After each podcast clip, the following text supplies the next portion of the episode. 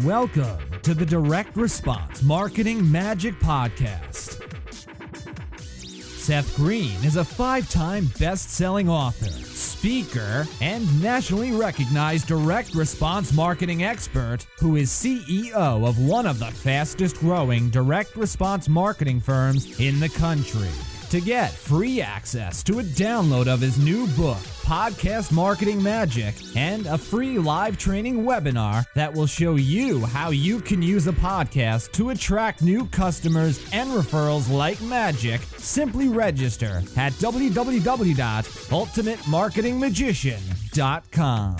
On the podcast, Seth brings together some of the most cutting-edge thought leaders in the world to share with you how they grow their businesses and how you can too. And now, here's your host, Seth Green. Welcome to the Direct Response Podcast. Today, it is my incredible honor to be joined by Jay Samit. Jay is the C E O of SeaChange International, which is listed on the NASDAQ at S E A C. He is a dynamic entrepreneur and intrapreneur who is widely recognized as one of the world's leading experts on disruption and innovation. He launches billion-dollar businesses, transforms entire industries, revamps government institutions, and for over three decades continues to be at the forefront of global trends. Everyone from the Pope to the President calls on Samit to orchestrate positive change in this era of endless innovation. He helped grow pre-I P O companies such as LinkedIn and eBay that you might have heard of, held senior management roles at Sony and Universal Studios, and pioneered breakthrough advancements in mobile video, internet advertising, e-commerce, social networks, e-books, and digital music that are used by billions of consumers every day. Jay, thank you so much for joining us today. Hey, it's an honor to be here, Seth. I appreciate that. Let's go back in time a little bit. You weren't always the innovation agent. How did you get started? Well, I started like everybody else. I, I bought into uh, society's implicit contract of get good grades, go to good university, and live happily ever after. Except when I got out of school, the country was in a recession. There were no jobs. So you end up having to create your own job, and my dream was I wanted to be uh, do special effects in Hollywood uh, using computers. Uh, didn't know how to, had no contacts, um, and when I realized nobody was going to hire somebody with any without any experience, I printed up some business cards for a made-up company called Jasmine Productions, Jay Alan Samit, and it's mine. And I didn't even make myself boss of the company, and I started just hustling, knocking on doors. And when you suddenly get hundreds of thousands of dollars worth of work and you don't have a clue how to do it, congratulations, you're an entrepreneur. So I uh, hired people and delegated. I hired people with real skill sets to do the work. And uh, one thing led to another. Next thing you know, uh, there was uh, a lot of money coming into this town of a joint venture between I B M, Pioneer Electronics in Japan, and Universal to create a thing called the Laser Disc, those big twelve-inch giant things that look like giant C Ds. I remember. And they said, do you know how to do it? And I said, do you have a budget? And they said, we have a huge budget. I said, sure. And next thing you know, you're at the center figuring out how to put video on a computer, and the rest has been history. Absolutely incredible, and obviously the uh, longer version of that story can Um, is perhaps in uh, one of the best-selling books that you've written. What do you um, wish started that you know now? Um, what I got early advice, which is really, you know, I continue to pass on, which is you really have to be either the best in the world at what you do or the only one doing it. And if you think about it, if you're the only one doing it, you're the best in the world. So right now we live in a world where we're so interconnected. You're one click away from six billion people. So anybody can hire anybody. Anybody can sell to anybody. So unless you can really differentiate that brand of you, that, that one individual, uh, you're going to have a tough time uh, standing out and, and having your career excel. And so, you know, I basically went on that path of what is something new and let me get ahead of it. Because when you look around today, there are Bitcoin experts, there are social media experts, there's Internet of Things experts.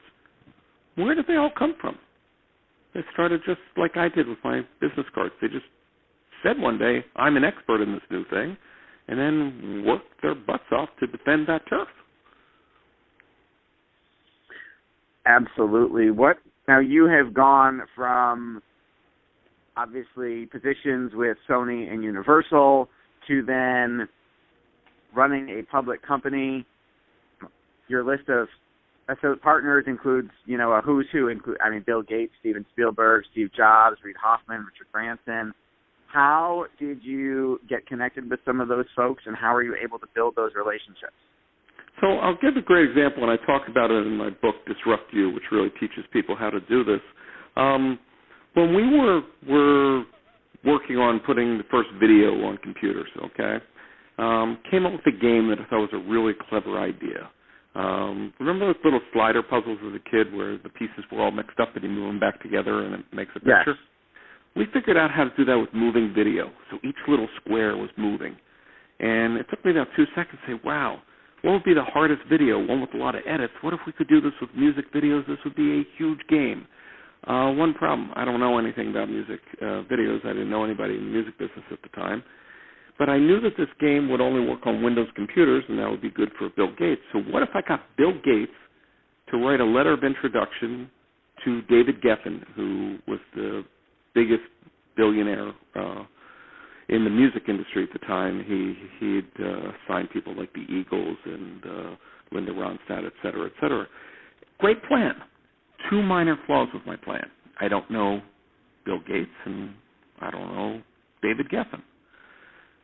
So I reached out to somebody at Microsoft and said, hey, I got this plan that'll make uh, Windows cool. And I got lucky, and they sent it to Bill. And when the richest man in the world asks another billionaire to take a meeting, he does. And next thing you know, you're partnered with uh, you know, some of the most powerful people. It's that easy. Most people won't get out of their comfort zone. Most people let fear of failure stop them from achieving their goals. And when you realize that you're as limitless as the universe and you have endless possibilities, change becomes easy, because where change is hard, and I now run a public company, and I've run big companies with, you know, hundreds of thousands of employees, those companies can't change as quickly as that individual entrepreneur, that go-getter. So why not go and shoot for, you know, the most audacious thing? And that's when you realize why we have so many self-made billionaires in their twenties nowadays. They don't have to defend the legacy business. They don't have to worry about cannibalizing another revenue stream. It's uh, it's really that easy to, you know, change the world. Absolutely incredible. I know every venture hasn't been a home run, and sometimes we learn more from avoiding other people's mistakes than we do just trying to copy their amazing success. What have been um, some of the mistakes you've overcome, and what did you learn from them, more importantly?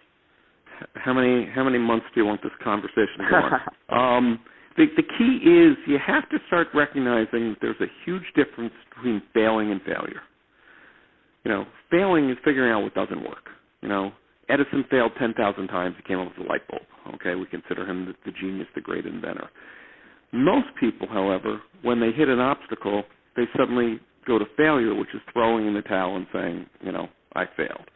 And really, being an entrepreneur is about solving problems for others. So you're not going to hit the solution right at the beginning. And this is where many people, you know, have this, this false impression, and again, I talked about it in Disrupt You, that you have this eureka moment of this perfect, you know, flux capacitor finished product, and, and you're going to be Doc Brown. It doesn't work that way. You have a glimmer of an idea. Ideas are worthless, okay? But as you start exploring that idea and go down that path, you will go further down into that deep, dark path than anyone else has. And if you look at the data and you look at what you learn from each mistake, you will discover something down there that no one else discovered because nobody bothered to work that hard to get there. And that's where innovation happens. And I'll give you give you one of my, one of my favorite examples. When broadband came out about ten years ago, internet dating was already huge, and three guys had a brilliant idea, they thought. What if we made it so we put videos up, so instead of a still picture of the person that you might want to date, It would be a video. You'd get their personality, their voice. It'd be so much more powerful. And they named it Tune-In Hookup, and they're going to make billions, right? Well, they, the three guys built the site. They put it up there, and boom. Nobody wants to date these losers. They thought they had a brilliant idea. They did everything, but they looked at the data. And the data said nobody wanted to date these losers, but everybody wanted to show their friends these videos of these losers that thought that they could get a date. And people would share those videos. And it became so popular, they changed the name in their very first year of business from Tune-In Hookup to YouTube.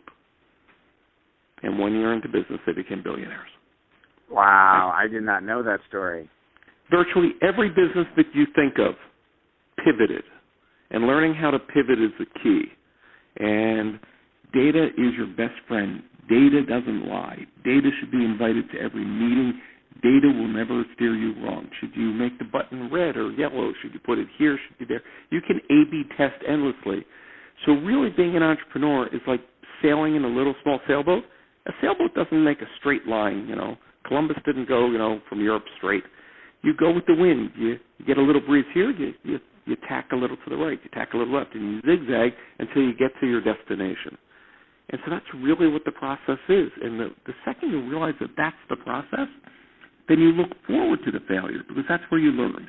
You learn by those little mistakes, and it's stopping to say, wait a second, I'm not going to be pig-headed. I'm not going to say I had all the answers.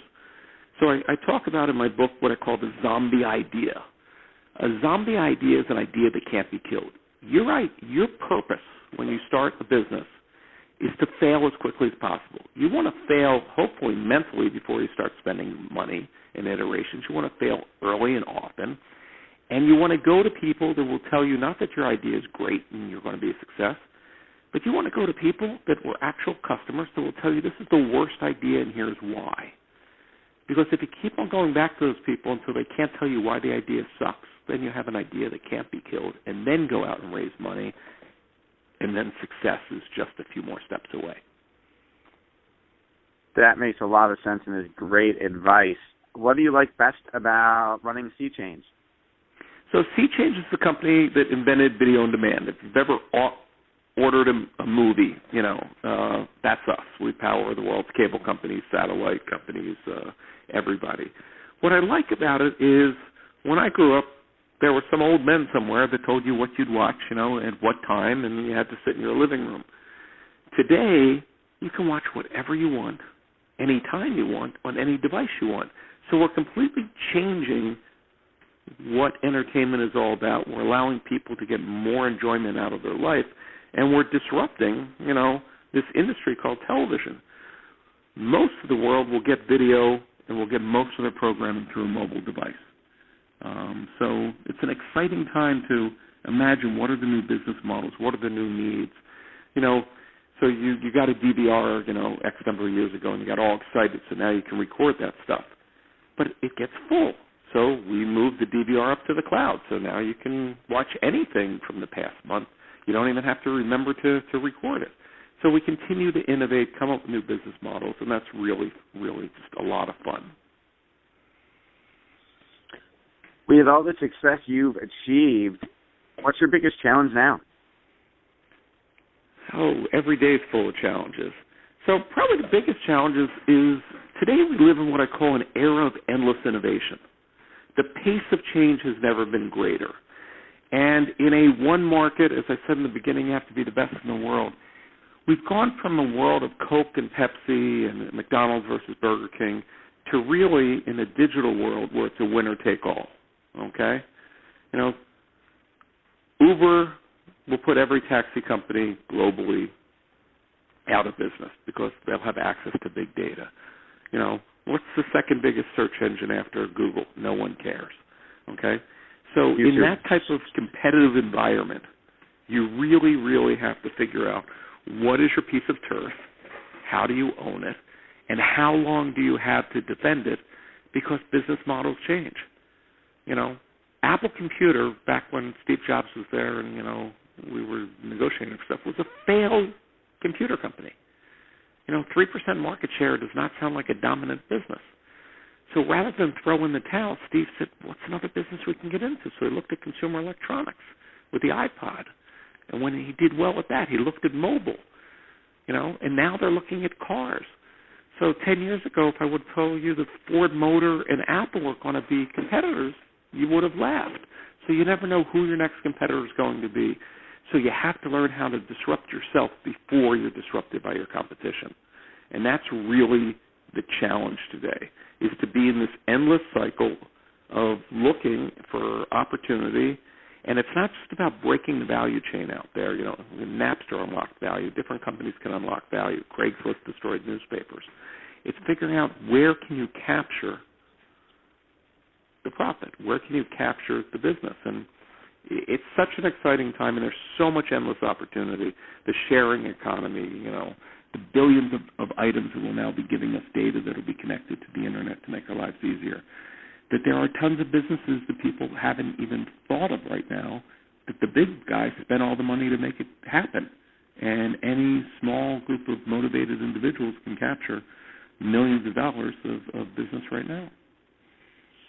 You have been on the cutting edge for decades. How do you stay there? Oh, that's really easy. If you want to predict the future, hang out with people that are coding it. Um, so, you know, I, I hang out with them and spend a lot of time reading online who's filing for what patents, what, what engineers are working on what, really getting a sense. Why did uh, Apple just get a, a tennis shoe patent? Oh, they're coming out with tennis shoes that will charge your wearable devices. Oh, what's happening in wearable devices? So you can really see what's happening in the labs. And, and here's the missing piece for every entrepreneur listening, okay? Scientists, those, those guys working and inventing all this cool stuff at universities, have no idea what they're doing. Let me repeat that. Scientists have no idea what they're doing. I'm not knocking scientists. I'm not making fun of scientists. I'm actually defining what the scientific method is. It's to discover something that's unknown, which means they don't know what they're doing. It also means that when they discover something, their purpose for discovering it isn't to launch a business. Their purpose is to discover something. So here, all these research universities are coming up, all these patents, all these things, and they're just sitting there for an entrepreneur to come along and say, hey, can I take that and turn that into a business? NASA even has a website of their patents that you can go and turn into business. You know, when you clean up uh, that mess in your kitchen today with a dustbuster, that's a NASA patent uh, that, you know, Black and Decker went and said, wait a second, we can turn this into something that people can use. So you have an advantage when you look at everything from a how can I build a business out of it. And it could be in, in R and D, it could be in sales, it could be any part. And that's really, uh, you know, how you stay at the forefront. You know, I wish I could clone myself. I love auto, uh, self-driving cars. Uh, it's inevitable. You know, on the one hand, tens of millions of truck drivers are about to lose their jobs over the next five years. There's already eighteen-wheelers on the Autobahn in, in Germany. But what does a self-driving car do that creates new opportunity for the entrepreneur? Well, if you're not looking out the windshield, what are you going to be doing? It's a, it's a portable living room. It's an entertainment center on wheels. How are you going to deliver video? Will it know what your favorite foods are and, and just right at noon drive you past, you know, the restaurant of your choice? Who will build those pieces of software? Who will come up with those little pieces of business? That's the entrepreneur, and that's what's really exciting and what I like to call being a disruptor. Um, uh, quick Quick point to help any of the listeners. If you've made it this far through the interview, congratulations. You're you're motivated. You're thinking about change. I have a forty-page workbook companion to Disrupt You that I will send anybody listening for free for being a fan of Seth. So just either reach out to me at jay samit on Twitter or find me on social media or go to jay samit dot com, and I will give you the forty-page workbook. So you can spend one month, do the exercise, and then at the end of it, you know, have your billion-dollar idea. And if you don't think it's possible, as I talk about in in the book, uh, I teach how to build a high-tech startup at, at, at U S C. I was teaching. Two students had an idea. The first year, they did one hundred fifty million dollars in top line. It is possible, folks. That is absolutely incredible and a great offer. We greatly appreciate that. We'll put that in the show notes. Everyone should take advantage of it. What are three of your, I mean, you've written uh, so much, and Disrupt You is an absolutely incredible book. What are three of your favorite books that have had the most impact on your work? Um, as a young boy, there was a book called The Peter Principle, which basically said that everybody rises to their level of of, of, of failure and stays there. And it was mind-blowing to show me that the world was exactly the opposite of what I was taught. And, and just to explain it for two seconds, with the book's, you know, thirty, forty years ago, um, if you're a really good school teacher, that means you're great with kids. So they promote you and make you the principal, so you have to deal with teachers and parents. If you suck at being a principal, you stay there forever, right? If you're good at being a principal, they send you to, you know, superintendent of schools and school board, where you have to deal with politicians and whatever. So everybody rises to their level of incompetence. And if you start visualizing the world that way, it becomes much easier to sell things to people. Um, so that was a real key book. Um, just finished uh, Rob Kursik's uh, Vaporize, which really talks about how every aspect of our world is going digital as opposed to uh, physical, and what that means for most industries. And it's a real nice, uh, uh, you know, brain uh, stimulator of possibilities. Uh, there's so many good books. You got to, you know, The Startup of You. Uh, there's, there's, you really need to continue to educate yourself. And what I like to remind people is, I'm in my fifties. I've been very blessed. But imagine for a second I was a, a doctor and you had something seriously wrong with you. And I told you, I have not learned anything or taken any courses or read any books since I got out of college. Would you go to me? I don't know any no. of the new drugs for the last thirty years, any of the new procedures, any of the new equipment. There's no way in hell, right? The majority of college graduates in this country don't read another book. Okay? If you wonder why your career isn't taking off, you have to commit to lifelong learning. And it starts today. It starts every day. And so, you know, get out there and, and expand your mind, and you'll also at the same time be expanding your opportunities. Great advice, fascinating story, incredible. I've got pages of notes. I'm sure our listeners do too. Again, tweet at Jay Samit to get the forty-page workbook. The book is Disrupt You, which is absolutely phenomenal. Um, you can get it at jay samit dot com. Thank you, everybody, for listening. We will talk to you next time. Jay, thank you so much for giving us some of your very valuable time and incredible expertise. We really appreciate it. Thanks, Seth. Let's go out there and disrupt the world. Thanks again. And, and we're, we're out. We are out. Thank you so much. Incredible interview. Thanks. Thanks for being flexible on the time. Sorry that my life uh, gets out of my control. That's okay. I totally understand. My pleasure to accommodate you. Um, we are a week or two ahead on the show, so I will get you a link to it before it airs so you can share it or do whatever you want with it, and look forward to uh, doing something with you in the future. Terrific. Take care. Thank you. This podcast is a part of the C-Suite Radio Network. For more top business podcasts, visit c suite radio dot com.